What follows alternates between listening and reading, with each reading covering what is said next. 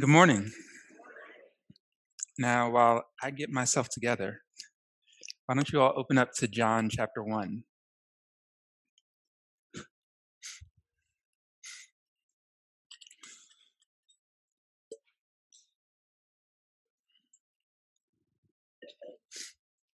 As Pastor T shared, we are continuing, we're actually in the middle of a three part series on the topic of the incarnation, which, if you have one of our church bulletins, you'll see that's the word that's on the front cover.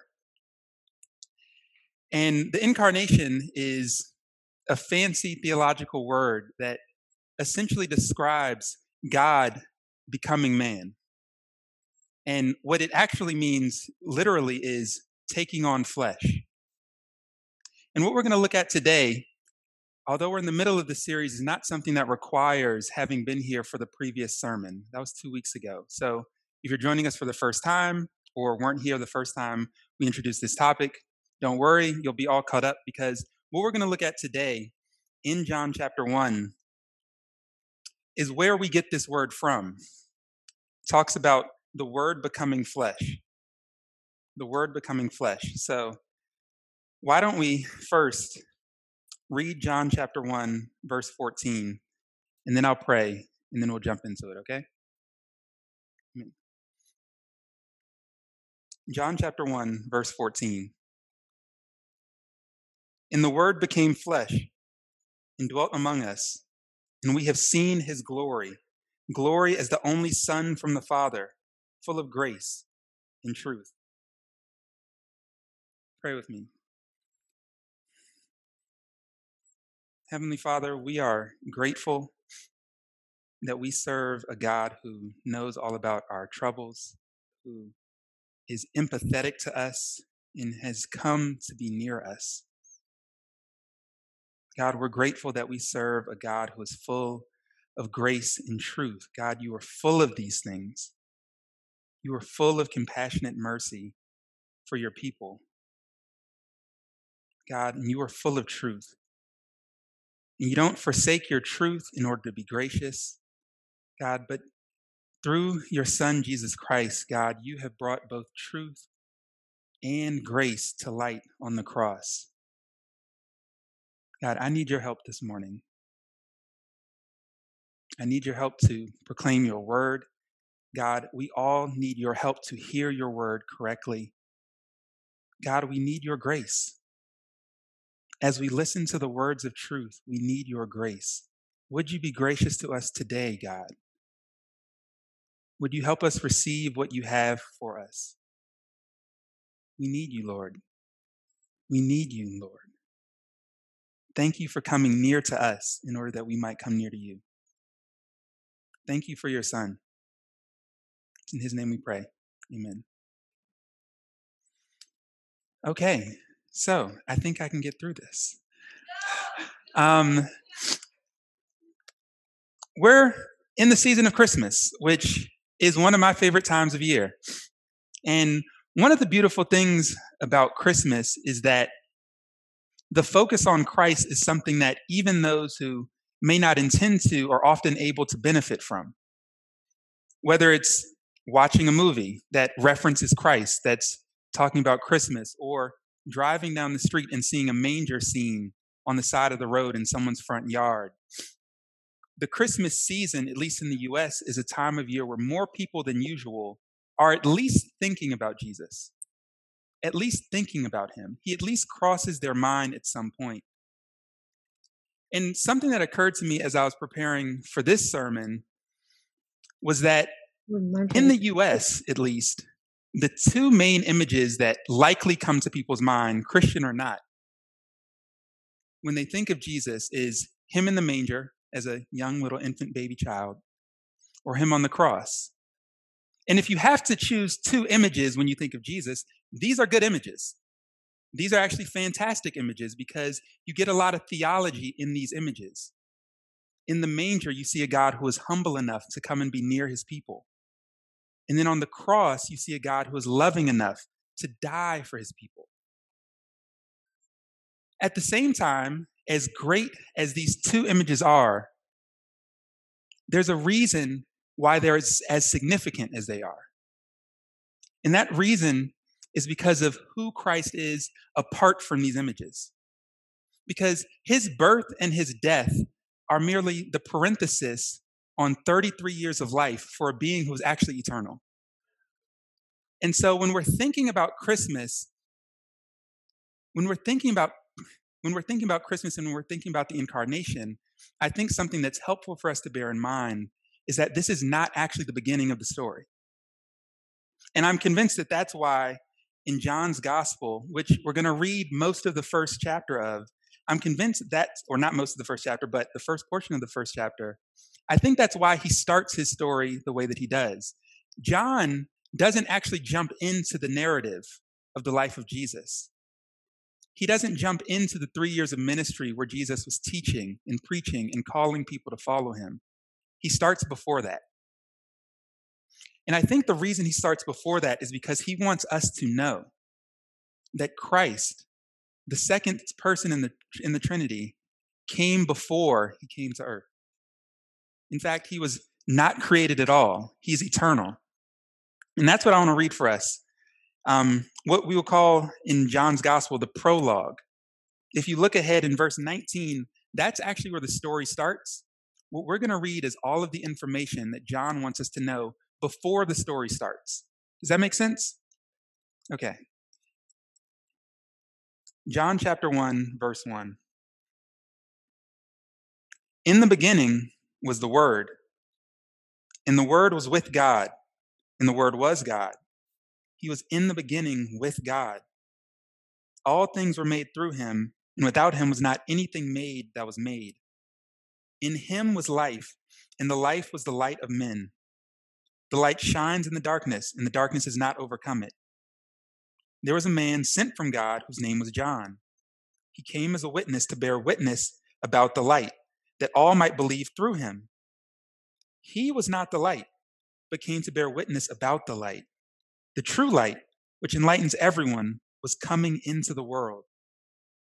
He was in the world, and the world was made through him, yet the world did not know him. He came to his own, and his own people did not receive him. But to all who did receive him, who believed in his name, he gave the right to become children of God, who were born not of blood, nor of the will of, of the flesh, nor of the will of man, but of God. And the Word became flesh and dwelt among us. And we have seen his glory glory as the only Son from the Father, full of grace and truth. John bore witness about him and cried out, this was he of whom I said, He who comes after me ranks before me, because he was before me. And from his fullness we have all received grace upon grace. For the law was given through Moses, grace and truth came through Jesus Christ. No one has ever seen God. The only God who is at the Father's side, he has made him known. It's the word of the Lord. And that's a dense passage. We could easily spend the next 18 weeks looking at these 18 verses one at a time and still not exhaust everything that's there. But I have one sermon. And I'm not even going to attempt to exhaust everything that John is presenting. Instead, the outline and structure for my sermon is this I'm going to present three questions, then I'm going to provide three answers and I'm going to explain those answers. So, if you are taking notes, I'm going to give question and answer, same time. Then I'm going to explain what that answer means. And we're going to go on to the second question, provide the second answer, okay? All right, so let me start off by just giving you all the questions, all the answers at the start. We'll just get that over with, okay? Cool. Question one Who is the Word? Answer one, the Word is God. Question two, the Word became flesh? Question mark. Answer two, yes, God became human. Question three, why did God become human? Answer three, because we need a specific Savior. So I'll, I'll repeat all of those as we go. And we'll start with question one who is the Word? Answer the Word is God? And that answer is coming from verse 1. It's the first thing that John lets us know. Let's look at verse 1 again. He says, In the beginning was the Word. And we're trying to find out who, who is this Word? And he says, The Word was with God, and the Word was God. He was in the beginning with God.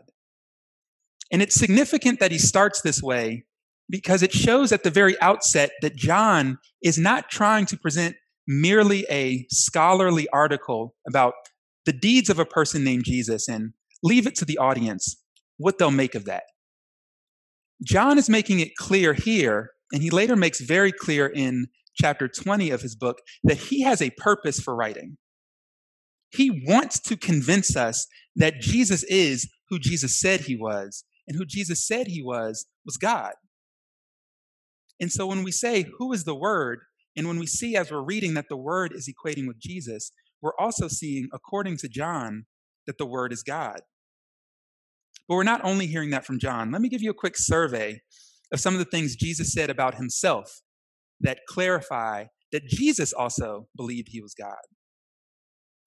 Throughout the gospel, Jesus makes many statements that make many people upset. These are some of them. I'm the bread of life, chapter 6. I'm the light of the world, chapter 8. I'm the door, chapter 10. I'm the good shepherd, chapter 10. I'm the resurrection and the life, chapter 11. I'm the way, the truth, and the life, chapter 14. I'm the true vine, chapter 15.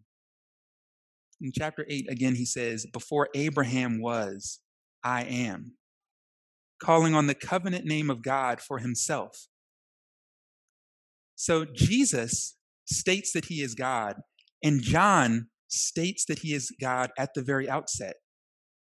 And it's significant that he does it at the outset because once you start reading the story, you'll notice that Jesus is actually a little bit more subtle in his revelation of this.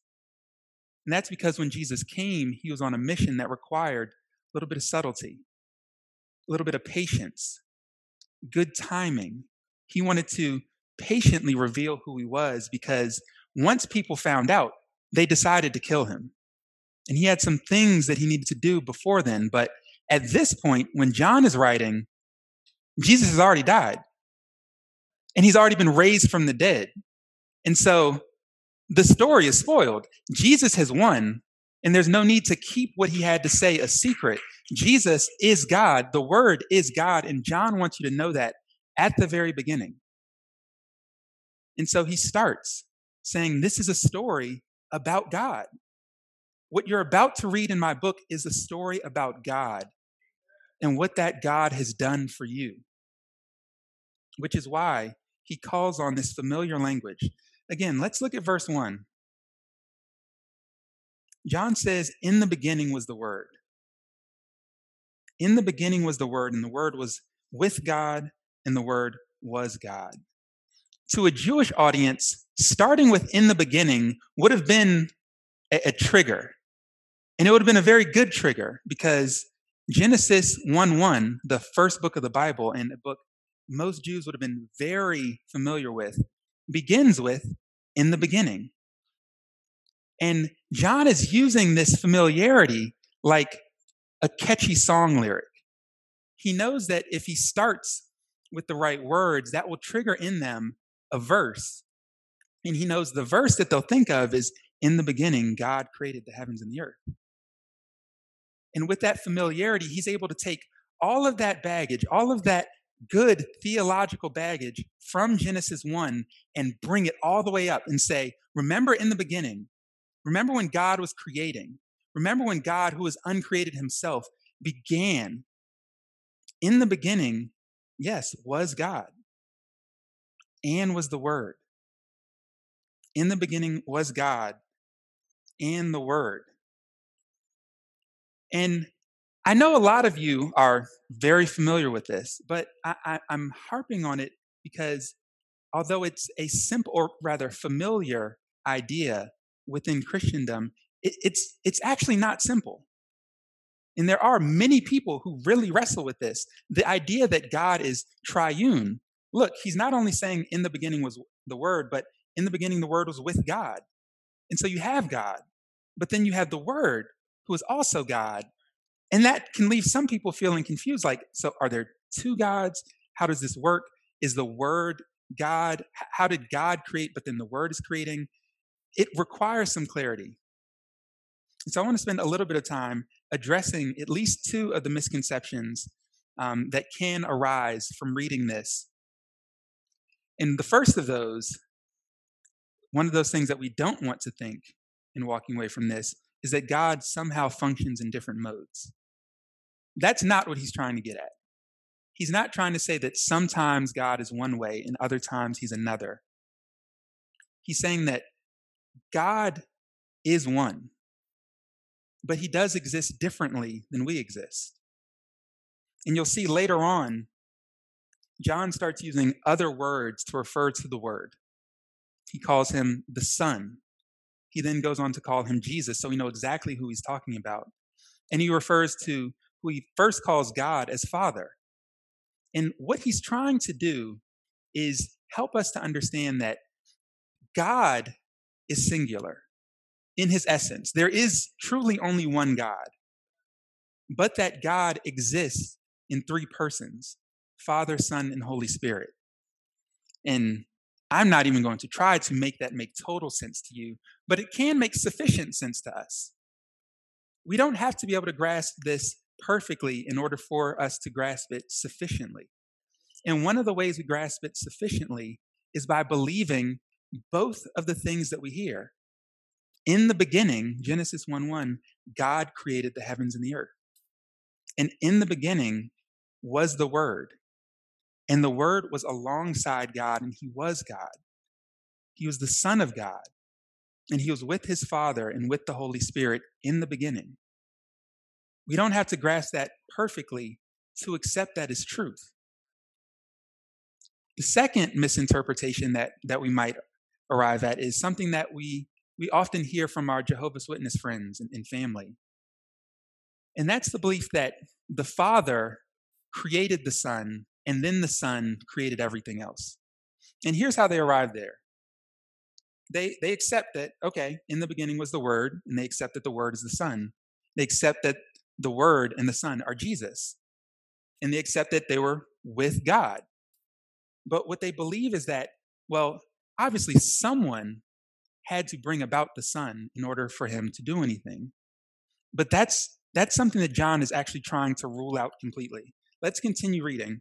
In verse 3, he says, All things were made through him, him being the Word. And without the Word was not anything made that was made. In the Word was life, and the life was the light of men. The light shines in the darkness, and the darkness has not overcome it. And the focus is that everything was made through the Word. And when John says everything, he actually means everything. He means everything so much that he repeats himself. It can even be a little bit confusing when you're reading it. Look at verse 3 again. All things were made through him, and without him was not anything made that was made. Why does he repeat himself that way? He's doing it because he wants to clarify all things were made through the word. Not everything except one thing. And we know that because he says, without him was not anything made that was made.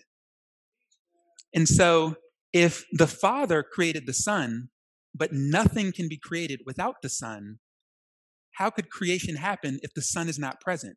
That's what John is trying to help us to see. And that's why he's bringing that baggage from Genesis to show no, when I say the beginning, I want you to think of God, the only God, the eternal God. That is who the Word is. And so, with that, he moves forward with establishing that the Word is God. The Word did create everything, and without Him, nothing was created that was created. And so, in accepting that, we can move forward. The Word was with God, meaning that God is inherently relational. the Word was not made, meaning that the language of Son and Father do not imply a difference in age somehow. They're merely referring to the relationship. Their relationship is not like me and my father, where I came after him. It's, it's merely talking about there is a close, intimate relationship. Finally, the Word is God, meaning that He shares the exact attributes of God. And we can start thinking okay, if the Word is God, and I accept that He is truly God, He is truly the one God, what are some things that we already know about the one God? Well, for one, we know He's holy. And so the Word is holy. We know that the one God is eternal. And so the Word is eternal. We know that the one God was already present at the beginning. And so the Word was already present at the beginning. Meaning that when we're thinking about Christmas and when we're looking at the child in the manger, celebrating the birth of Christ, we're not actually celebrating a beginning of something. We're celebrating an entrance of God into humanity. This is not the start of the story. What we're going to celebrate in seven days, those of us who are celebrating Christmas, is not the beginning of the Son of God. It's the beginning of his work on earth in human flesh. Which is why we read in verse 4 that there was a man sent from God whose name was John. Or, sorry, um, verse 4. I was reading verse 6. In him was life, and the life was the light of men. The light shines in the darkness, and the darkness has not overcome it. Just as God is eternal, God is also life and light. And it's that light, that life that was coming into the world. It's coming into the world. Which brings us to question number two. The word became flesh? Question mark?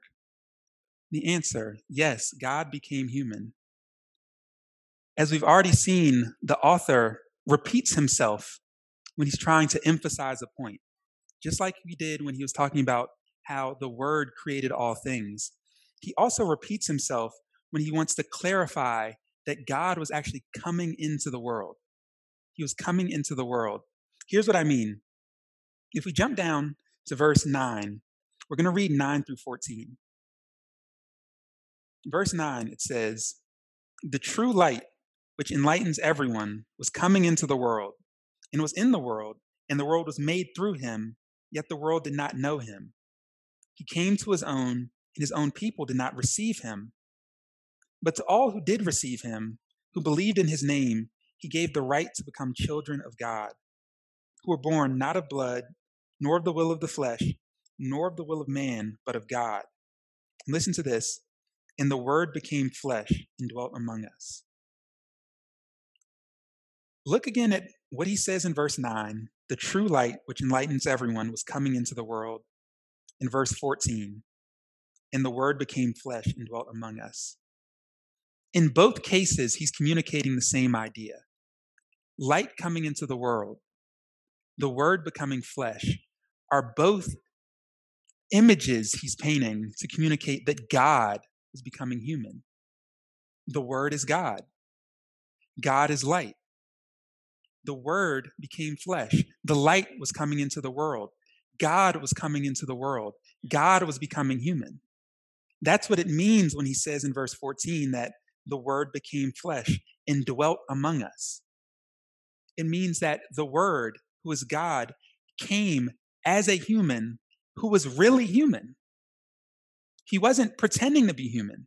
He wasn't simply taking on the image of a human. He became a human. He was born. He was a child. He grew up and he dwelt among his people. And so the word becoming flesh is saying that the invisible God became a visible human. And that's amazing. The invisible God whom no one has ever seen, has become visible. And he hasn't become visible as a pillar of fire or as a glowing being. He's become visible as someone who looks like you and me, as a human. And it doesn't stop there. Because if this God came into the world, which he created, what would it make sense to expect if you don't know the story? The God who created the world, who we all have to thank for our lives, is coming into the world. This is the best guest you could ever have. We would welcome him with open arms. Thank you for creating us. Thank you for making our world. Thank you for making our universe. Thank you for making all of our favorite things, for making all of our favorite people. Thank you for creating joy. Thank you for creating creativity. Thank you for creating. God, welcome. It is good to have you here. We're Israelites. We've been anticipating you. That's what you would expect. But that's not what happens. Let's read again. Verse 9 The true light, who is God, which enlightens everyone, was coming into the world. And he was in the world, and the world was made through him, yet the world did not know him. He came to his own, and his own people did not receive him. That's bizarre. I mean, don't let the familiarity of the story in the Bible distract you from how bizarre what happens in the Bible is. Especially with what John is saying here, his own people. When he says his own people, he means the Jewish people, the people who all these other pages are about. They've been waiting for this to happen. They were warned hey, the Messiah is coming. Anticipate him. And they were anticipating him. But when he came, they didn't recognize him. When he came, they rejected him. And so when the invisible God became a visible human, he was rejected by the very people who ought to have been welcoming him. And he allowed it to happen. Whereas prior to becoming human, he was eternally glorified. He became human and was humiliated. Whereas prior to becoming human, he was indestructible. He's God. He's invisible, all powerful. He came and allowed himself to be subject to death. Why did he do that? These are the types of questions we're intended to ask ourselves when we read about what's happening. Why would God allow these things to happen? Why would he choose to come into a world that was created by him and full of people who rejected him? It's supposed to be shocking.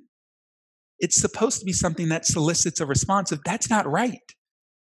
This is not what should happen. And that's true. It's not right. Not what should happen. But one warning for us we shouldn't look at who's described as the people who rejected him and think we wouldn't have been among them. That's something we shouldn't think. Because we can acknowledge that, yes, God is worthy. He was worthy of their praise, but he's also worthy of our praise. And as shocking as it is that when God came to the earth, people rejected him, isn't it also shocking that we reject him? Is what he's done for us any less amazing than what he has done for these people? It's not. That should also be shocking. But the reason it's happened is because of the reality of sin. And that's something I want to talk about for a second. Because again, as I stated before, John is using in verse 1 in the beginning intentionally. He wants to take on some of the theology that's coming from Genesis chapter 1, where we first hear the words in the beginning. And shortly after Genesis 1, we have Genesis 3, where sin enters the world. And it enters the world through Adam and Eve, two people who walked with God, two people who knew God, two people who ought to have received God's goodness with joy, but instead, they rejected him. They rejected his authority. They decided he wasn't trustworthy. And so instead of accepting his authority, they assumed authority for themselves. And they made decisions about what is good and evil for themselves. And as a consequence of their sin, we have inherited a sinful nature. Like Adam and Eve, and like these people, we have knowledge of God that we turn away from. Romans chapter 2 talks about this. It talks about how we have a knowledge of God that we've rejected, that we pushed out of our minds in order to take authority for ourselves. We are a rebellious people. And what we're reading about is God coming into a world of rebellious people. But he doesn't leave us in the same nature that he brought that he came to us in. Because although when we're looking in verse 10 and 11, he came to people who ought to have known him but rejected him. He came to his own people and even they rejected him. Look at his response, starting in verse 12. But to all who did receive him, who believed in his name, he gave the right to become children of God, who were born not of blood, nor the will of the flesh, nor the will of man, but of God. Why does he do that? It's shocking that he comes into a world that rejects him. It's also shocking that he responds to rebellion with grace. That's also supposed to be shocking. We're supposed to hear that and say, well, these people don't deserve that. We don't deserve that. But it's what God provides. It's what God provides. Even though these people and we ourselves have responded to Him with rebellion, God holds out grace and mercy. He holds out grace and mercy to undeserving sinners. To undeserving sinners who've decided for themselves that they don't want Him. This God, who is God, has drawn near to people who have already communicated that they don't want him. That is amazing.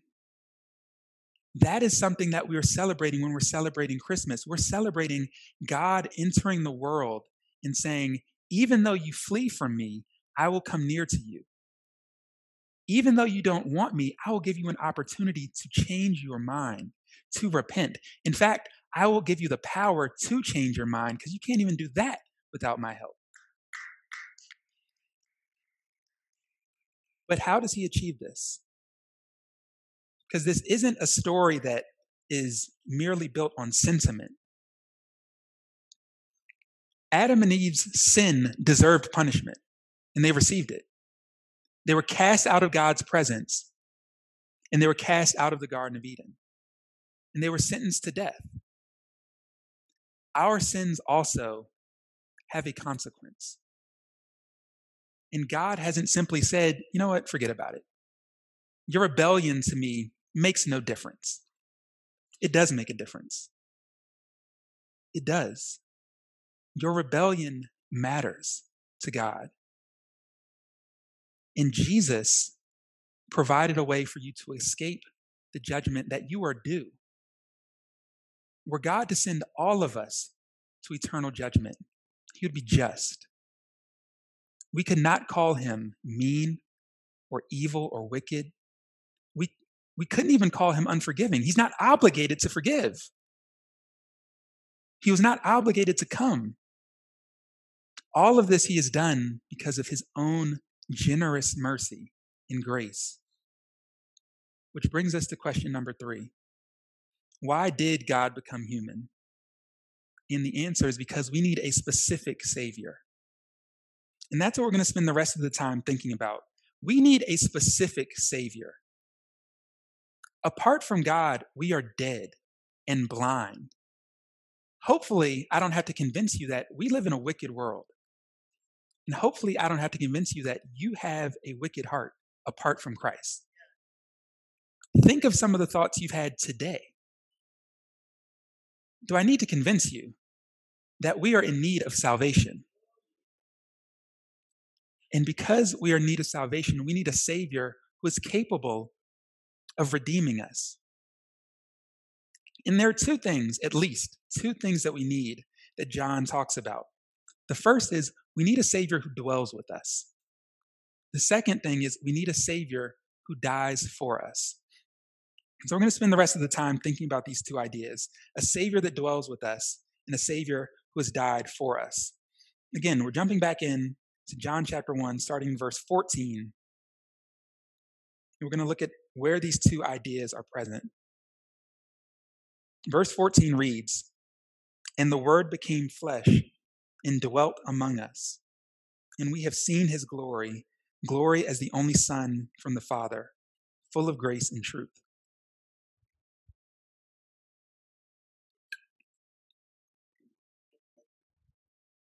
Now, the singing team has done a little bit of my work for me in their song selections.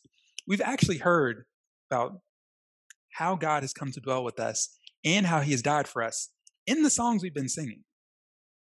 And so that is extremely helpful. I'm actually going to refer back to one of the scriptures that was read earlier this morning to help clarify that. But the first thing we're going to talk about is a God who dwells with us. In God becoming human, he has not only taken on the appearance and the body of a human, he's also taken on the burdens of a human.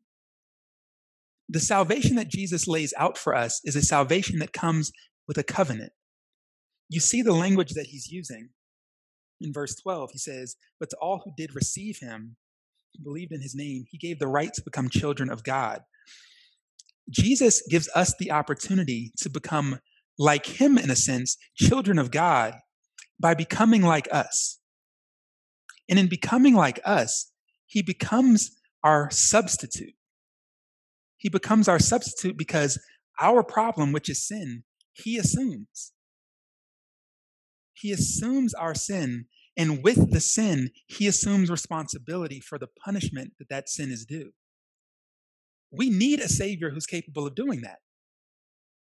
And a Savior who is only God in nature cannot take on sin because God is wholly absent from sin.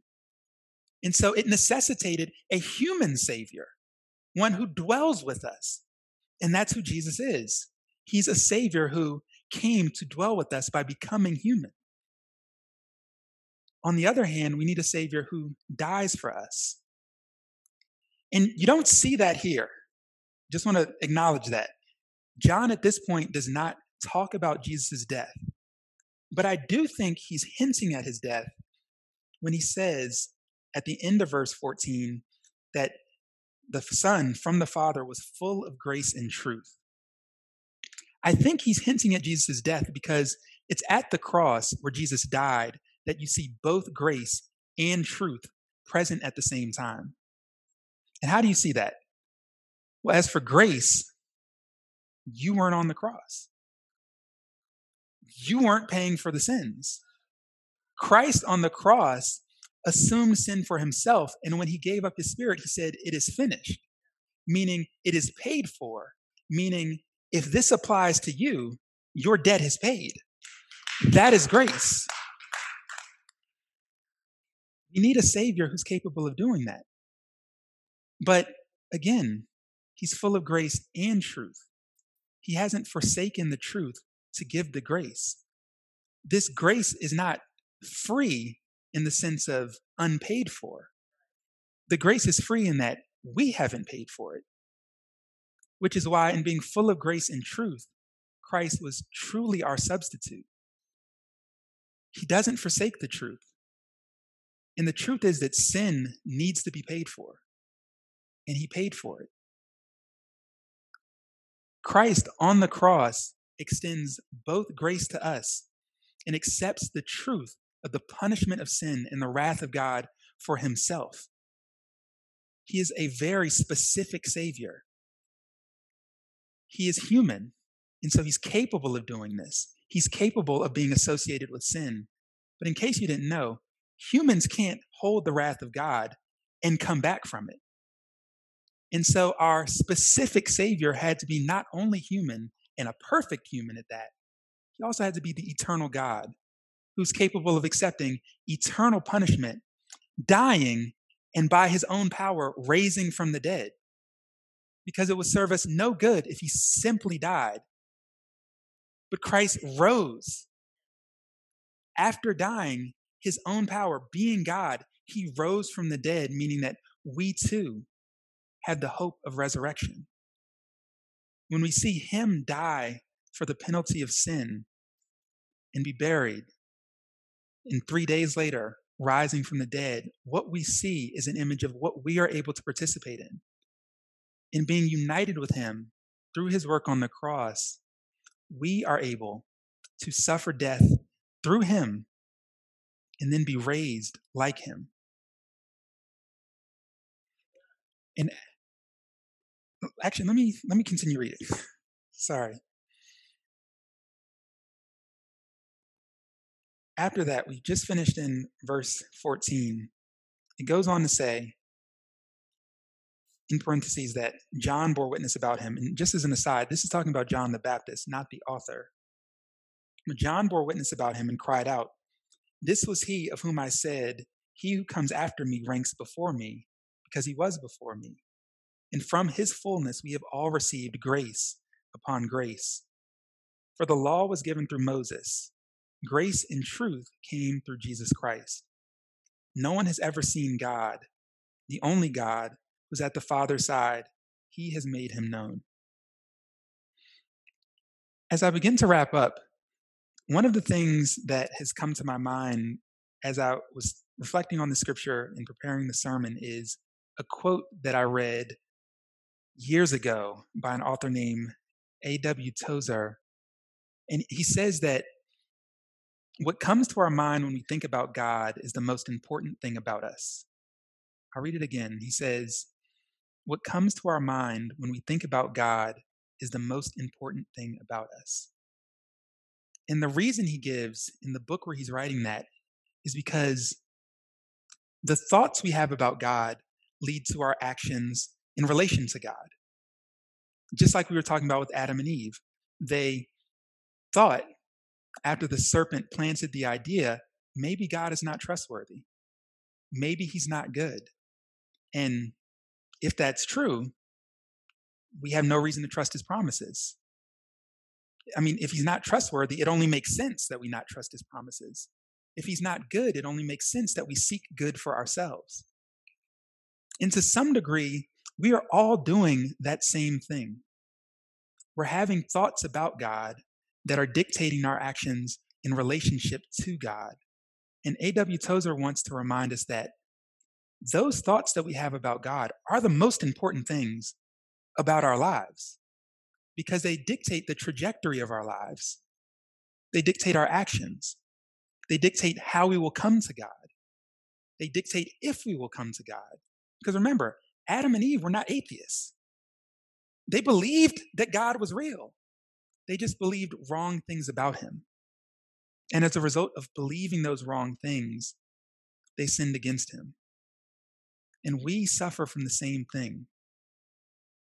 I've been suffering from the same thing. It has been very hard for me to believe some things that God has promised. And it shows in my actions, it shows in my lack of prayer, it shows in my lack of going to God for peace and comfort.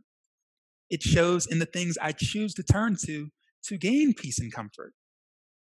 The thoughts I have about God dictate my life. Can you relate to that? That's one of the reasons we spend the time that we do each Sunday hearing from God's word. Theology, the, the term theology, refers to knowledge of God. And we spend time studying the scripture, preaching the scripture, in order to clarify and correct our thoughts about God. Not all of which are wrong. Not all of which are wrong. We have very good thoughts about God, but even saved folks have things that need to be corrected, things that need to be changed, things that are in need of repentance. And I would ask you, take a moment to think about your life. If the thoughts themselves aren't coming to mind quick enough of what's the wrong thought I have about God, think about parts of your life that you know God is likely not satisfied with. What thought has led you to do that? What thought has made sin seem like the right, appropriate thing to do? Because that's why we sin. We sin because we think it's appropriate, at least in the moment, to do that very thing. And that comes from thoughts about God that are not true. That comes from thoughts about God that are not true. And it's not always sufficient to simply know that they're not true or to say we know that they're not true. It helps for us to, one, hear it, to rehearse it, to spend time listening to the word, reading the word. But it's also why we meditate on the word. I know God is trustworthy. I know that if I pray, God will meet me there and provide the comfort that I want. I know that God is present in suffering. I know that God cares about me. I know that God is with me. I know that God cares about how I feel. I know that God doesn't mind if I cry. I know that God is always present, that He still dwells with me. I know that God, Jesus, is still a human, is still familiar with my sufferings, still knows what it is to be a finite person who is easily overwhelmed. I know these things, but I don't act on these things. And I don't act on these things because simply having the knowledge in my head does not mean it's the thought that I believe. There's a difference between knowing something and being able to preach that thing and actually believing the thing enough to live that way. We need a Savior who is able to redeem us from all aspects of our sin, who is able to go to the cross and extend us grace, but does not forsake truth, who tells us you need to repent. Yes, I've saved you. Yes, it does not require any work of your own. But I'm inviting you to be a child of God. I want you to trust and believe the God who you're a child of. That's what Jesus is trying to accomplish. And so, whether you're an unbeliever who's just starting to learn, starting to ask questions about God, I want to encourage you. Ask questions. Ask questions. There, there are good reasons to have questions about Christianity. We believe some wild stuff. But I also want to encourage those who are believers or say they're believers. Ask questions bring up the questions that you know are there that you feel like I ought to know this, and so maybe I should just not. We serve a Savior who is full of grace and truth. Again, that's what we're reading about. If we pick up again, starting in verse 16, it says, And from his fullness, his being the word, we have all received grace upon grace. For the law was through Moses, grace and truth came through Jesus Christ. No one has ever seen God. The only God who is at the Father's side has made him known. What he's communicating, if we're to apply um, the quote I, I shared earlier, that what comes to our mind when we think about God is the most important thing about us, what he's saying is that if you want to know about God, if you want to have right thoughts about God, think about Jesus. Think about Jesus if you want to think correctly about God. The law came through Moses, and that law came from God. But if your main thought about God is that he is simply a lawgiver, checking off your do's and don'ts, assessing you, to a degree, that's true.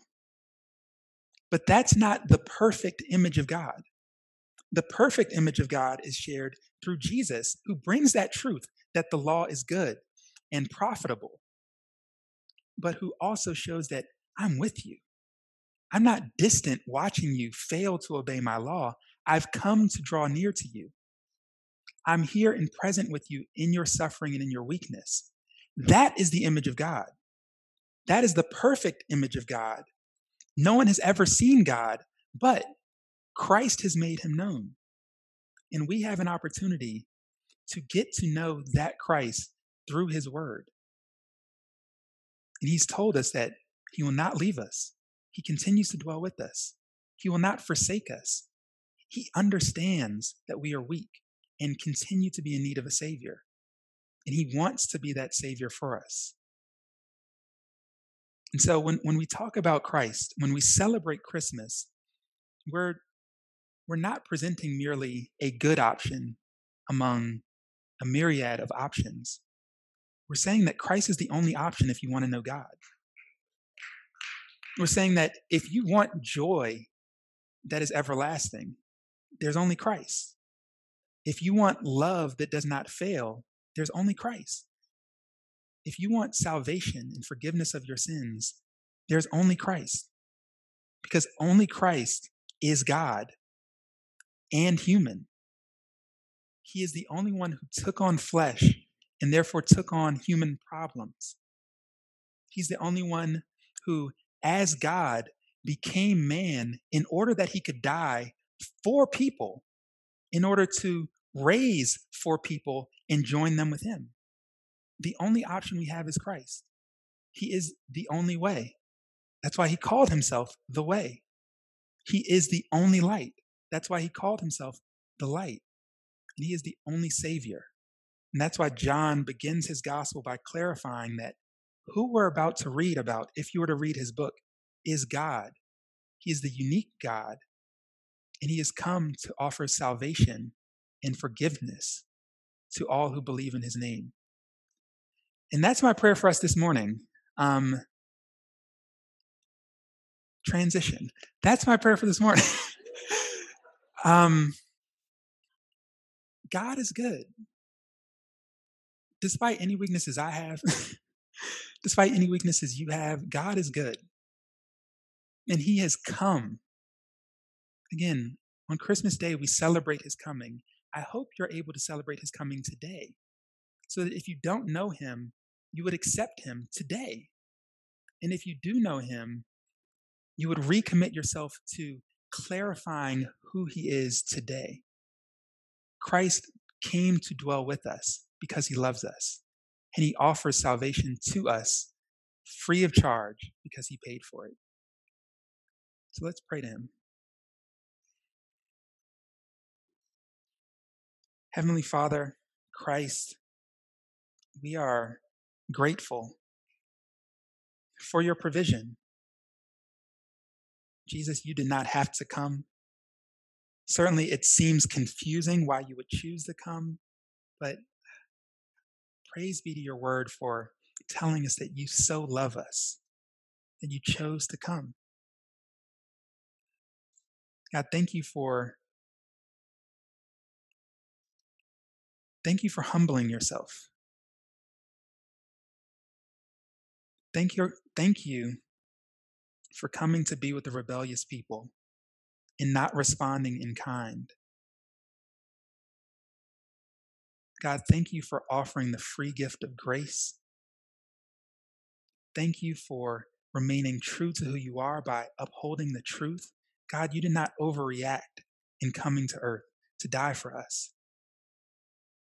If there was another way, I'm sure you would have gone that way, God, but we in our sin are so lost and so depraved only the death of God could save us. And so that's what you provided. You provided the perfect sacrifice. God, I pray that this morning, those who don't know you would hear about Jesus and consider him worthy of praise. God, that they would repent, that they would ask those questions that they have with the real desire to know and to learn about Christ. And I pray that those of us who are already following you, God, would continue to repent. God would continue to turn our gaze to you and to consider what fullness of grace upon grace am I missing out on because I have not believed this or that about you. God, help us as we struggle with all sorts of trials to remember that you are the God who's come near to us. You've not forgotten us. God, that as we celebrate great victories and, and have rewards, God, to, to not forget that this life is temporary.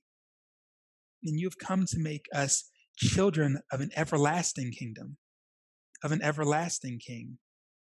God, you are truly the one who has come to be Emmanuel, God with us.